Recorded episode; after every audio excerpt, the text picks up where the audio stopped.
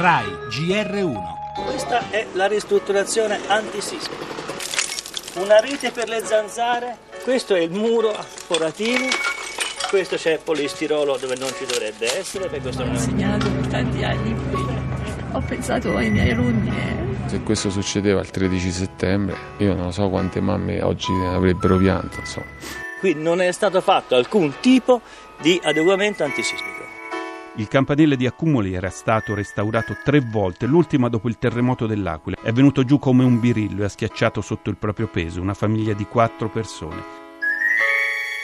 Se è stato fregato qualcuno, è stato fregato il comune di Amatrice. Il comune si è costituito parte civile, se emergeranno delle responsabilità, Amatrice non fa sconti a nessuno. I controlli in questo caso possono essere fatti a campione, potrebbero essere attribuiti ad una forza di polizia qual è la Guardia di Finanza che ha anche un'esperienza specifica, potrebbero essere fatti controlli a sorteggio e comunque proveremo a evitare che qualcuno possa ridere. Tutti ricordano le risate della cricca che in un'aquila appena devastata dal terremoto rideva, pensando agli affari che una ricostruzione fatta secondo regole mafiose avrebbe portato.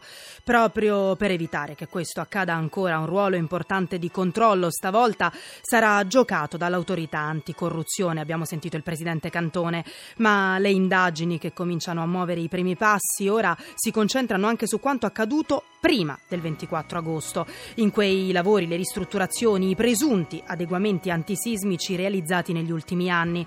Le macerie, i morti, la scuola e il campanile crollati sono lì a dirci che probabilmente non tutto è stato fatto secondo le regole.